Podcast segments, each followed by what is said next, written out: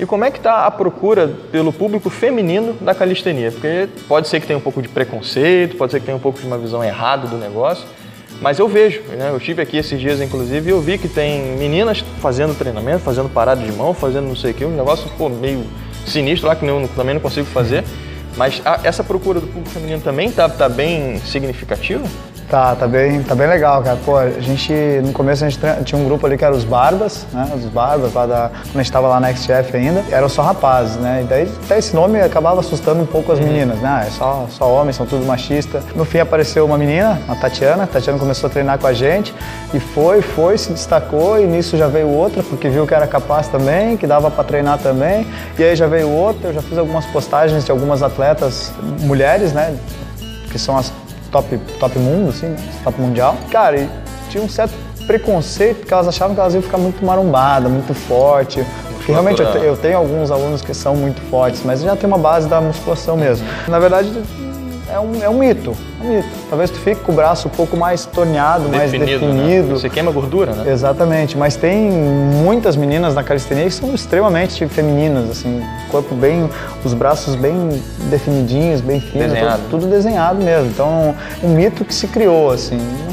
Hoje a gente vê que não é, não é bem assim, a gente tem várias meninas já fazendo, fazendo puxada na barra, fazendo flexão de braço com peso, fazendo handstand push-up, handstand de cabeça para baixo, fazendo a flexão e a extensão de cotovelo. Cara, elas treinam parelho com homens. Claro, o homem tem a facilidade, né, em questão hormonal, de ter mais força e tal. A estrutura é diferente. A estrutura né? é diferente, mas as meninas, elas conseguem fazer, cara, elas incomodam muito, muitos rapazes, elas incomodam muitos rapazes. Os caras olham, às vezes deixam de fazer, às vezes deixam de fazer a, a parte da calistenia por vergonha de ficar para trás das meninas. Elas, elas mandam muito bem.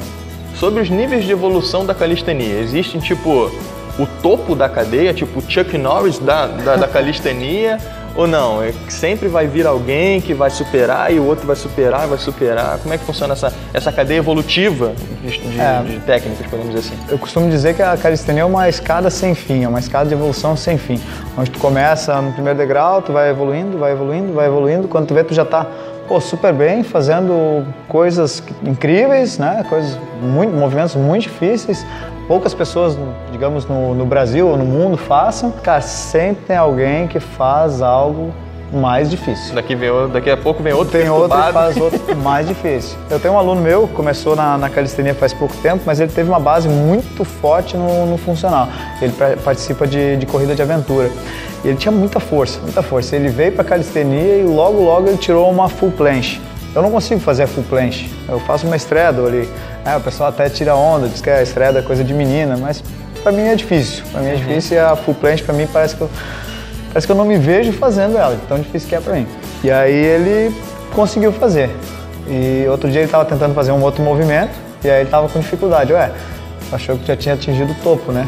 Mas na verdade, cara, tu deu um passo só. Então tem, depois de dominar isso, isso e isso, tu quer ver um negócio? Olha quantas coisas tem que fazer. Tu vai ter que fazer os acrobáticos, tu vai ter que fazer as combinações desse com esse sem errar. Então tem, cara, tem uma, uma, uma gama... Uma cadeia enorme, né? Enorme, Vários enorme. pilares, assim, exatamente. Que você dominar pra dizer, ah, não, tipo, ah, pô, o pessoal pô. fala, ah, o cara faz um, uma parada de mão. Pô, o cara é fera, faz uma parada de mão.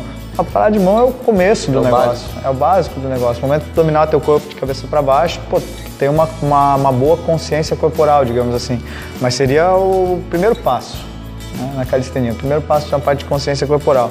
Dali para frente, tu pode trabalhar com uma mão, tu pode balançar para um lado e para o outro, tu pode fazer um treino de força, tu pode fazer treino de força talvez com uma mão, não sei. Hoje em dia não dá pra gente duvidar de nada, não dá, não, não não dá, dá pra duvidar de nada. Então sempre tem como deixar mais difícil, mesmo sem agregar carga, que é um pouco diferente da musculação. Na musculação tu vai deixar mais difícil. Aumentando o tá, peso. Aumentando o peso. Tem gente que trabalha também com, com braço de alavanca muito bem na musculação, mas na calistenia a gente trabalha muito essa questão de alavanca, né? Então sempre vai ter uma forma de deixar mais difícil, sempre vai ter uma forma de deixar mais difícil. Cara, não, não consigo ver alguém no topo que não dê pra melhorar. Sempre dá pra melhorar. Se o cara faz cinco repetições no movimento que é praticamente impossível pra mim, talvez ele possa fazer sete, talvez ele possa fazer dez, talvez apareça um movimento novo que ele consiga fazer também. Então não tem topo. Então é um, é um perfil, a calistenia é um, ela busca um perfil de público que gosta de desafio, porque sempre vai ter desafio. sempre vai ter desafio. E se o cara se frustrar com algumas coisas que não consegue, ele vai desistir, porque todo dia o cara vai, fazer, vai tentar ele fazer tem que alguma coisa. Se desafiar diariamente. É, e quem, quem se desafia acaba muitas, talvez mais vezes, perdendo do que, do que vencendo, né? Porque se não fosse só vencer, não teria tanta graça. Né? Mas a recompensa precisa ser vista, né? De alguma forma, então essa recompensa, por mais que ela seja pequena, né, diariamente, diariamente. Precisa ser visto. Exatamente. Precisa ser visto Exatamente. de alguma forma. É uma repetição a mais, é um segundo a mais numa posição estática. É, é isso que vai te manter naquela, é naquele que... trilho, né? Exatamente. Exatamente. Às vezes a gente, eu faço um sistema de treino aqui com eles, onde, por exemplo, eu deixo um movimento fora da rotina deles durante um mês ou dois. E aí a gente treina outras coisas, só que a calistenia tá tudo muito entrelaçado, assim, tá tudo muito ligado. Então tu treina alguns movimentos e quando tu volta para aquele outro que tu tava treinando antes, tu melhorou, mesmo sem treinar ele. Por consequência? Por consequência, porque tá tudo muito envolvido, tá tudo muito junto. E a gente sabe, tendo essa visão, sabendo direcionar o aluno, tirando o foco de algumas coisas por um tempo, colocando mais depois e ele vendo a melhora, aí ele se motiva. Pô, mesmo sem treinar isso eu consegui evoluir. O que acontece muitas vezes é que tu te pilha tanto no movimento, tu te foca tanto no movimento, tu esquece outros, tu te cansa tanto naquele movimento, aquela musculatura, que tu acaba regredindo ao invés de melhorar. E, é uma, uma linha muito tênue ali, entre o, o melhorar e o piorar na calistenia. Então tu tem que saber respeitar e saber direcionar o aluno, saber orientar o aluno para que ele consiga sempre tá melhorando. E é um cara bem treinado, como eu tenho alguns alunos que já mandam movimentos bem difíceis, é um pouco mais difícil fazer eles evoluírem mais, né? Quem começa na calistenia hoje, em pouco tempo, já está fazendo vários movimentos.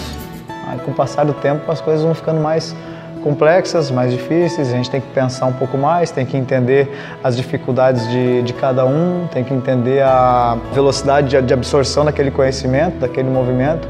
O cara entender as ativações que precisa, tem gente que entende rápido, tem gente que entende mais devagar, mas tem que ter paciência, tem que ter paciência, quando, principalmente quando tu já é mais avançado, onde, fica as coisas, onde as coisas ficam mais difíceis. Uma noite mal dormida, uma briga com a esposa, a gente trabalha com pais de família, que a gente trabalha com ah, dentista. Com todo tipo de público? Todo tipo de público. Não é um atleta que vai, sai daqui, vai lá fazer uma massagem e vai descansar. Eu sei que ele teve um, um dia, talvez, muito trabalho. Aquele dia eu sei que ele, ele não foi tão bem, pô, ele não conseguiu fazer o movimento que ele fazia. Perguntei, pô, você alimentou bem? Dormiu hum. bem? Como é que tu tá em casa? Pô, trabalho, tá bom? Pô, se o cara tá com uma dívida alta, já se atrapalha no movimento. É um movimento que tem que estar cem por cento focado. Concentrado, né? Exatamente. É, todo o contexto, né? Às vezes as dificuldades de um movimento, como você falou, a pessoa fica tão bitolada a fazer aquele movimento ali que ela acaba, de fato, esquecendo o mundo externo, né? É. Aí precisa vir alguém em terceira pessoa, olhar do alto e ver, não, vamos fazer um movimento alternativo que por, meio que por osmose vai contribuir naquele outro movimento ali. Daqui a pouco esquece aquilo ali, dois dias, três dias depois vai tentar fazer e sai. E sai, exatamente. Então é, é o contexto, né? De novo, a gente fala sobre o contexto. E a gente fica tão viciado, a gente fica tão viciado na parte da calistenia que se der a gente treina o dia inteiro. E aí tu, tá, tu começa a ter um, um overtraining, tu começa a regredir no treinamento e tu não se dá conta. Pô, mas eu tô treinando e não consigo melhorar. Mas, e aí acontece também, às vezes, do, do meu aluno ele parar uns três, quatro dias e quando ele volta da viagem, ele vai ali e manda o melhor movimento da vida dele. Ele está descansado. Descansou. É, o descanso é muito importante. Muito Repouso, importante. né? Muita é. gente tem, quando ele falou de overtraining, treina, treina, treina, treina e acaba regredindo. Então, é. fica até a sugestão aí, procure um profissional especializado que vai te dar orientação de descanso, o que, que você pode trabalhar, em quanto tempo, qual o período de repouso, se tem lesão, às vezes é uma lesão que o próprio aluno nem percebe. Tem uma lesão, um estresse um, um físico ali muito grande. Então precisa de fato ter um acompanhamento. É bom se treinar em casa, mas também é bom você ter um acompanhamento com um profissional especializado para te orientar, para botar você sempre nos trilhos, evitar que as interferências cheguem até você e para você atingir o seu objetivo numa linha mais reta possível, mas sempre com paciência.